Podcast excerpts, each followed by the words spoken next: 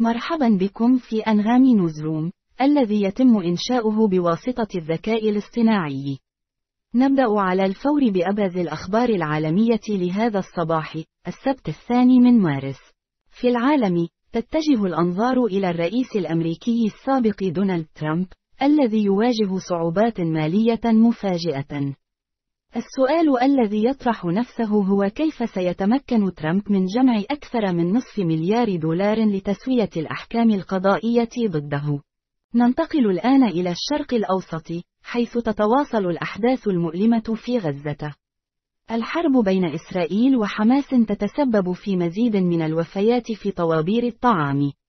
وفي سياق متصل، تكشف تقارير عن قائمة إسرائيلية غامضة تضم العناصر التي تمنع بشكل تعسفي من الدخول إلى غزة، بما في ذلك الأدوية والعكازات والتمور. وفي غزة أيضا، يختار مصور فلسطيني، معتز عزيزة، الذي وثق الحرب، أن يغادر القطاع. ننتقل بكم الآن إلى الإمارات العربية المتحدة، حيث يعبر الشيخ محمد بن راشد آل مكتوم عن رؤيته لمعرض دبي الدولي للقوارب، مشيرا إلى أن رحلة المعرض تعكس تطور الإمارة. وفي عالم التكنولوجيا، يقدم إيلون ماسك، مؤسس شركة تسلا، دعوى قضائية ضد أوبني والرئيس التنفيذي لها، سام ألتمان، بتهمة انتهاك العقد. متابعة للنشرة، اسمحوا لي أن أرحب بمحرر الأخبار. ما هي العوامل التي يمكن أن تكون وراء انخفاض نسبة المشاركة الانتخابية في انتخابات إيران؟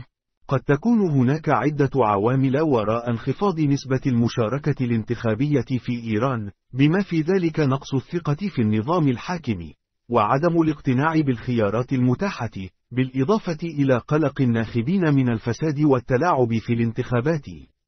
تأثرت بعض المحافظات بعوامل خارجة عن السيطرة مثل الفيضانات في بلوشستان، مما قد يكون سببا آخر وراء انخفاض نسبة المشاركة في هذه المنطقة.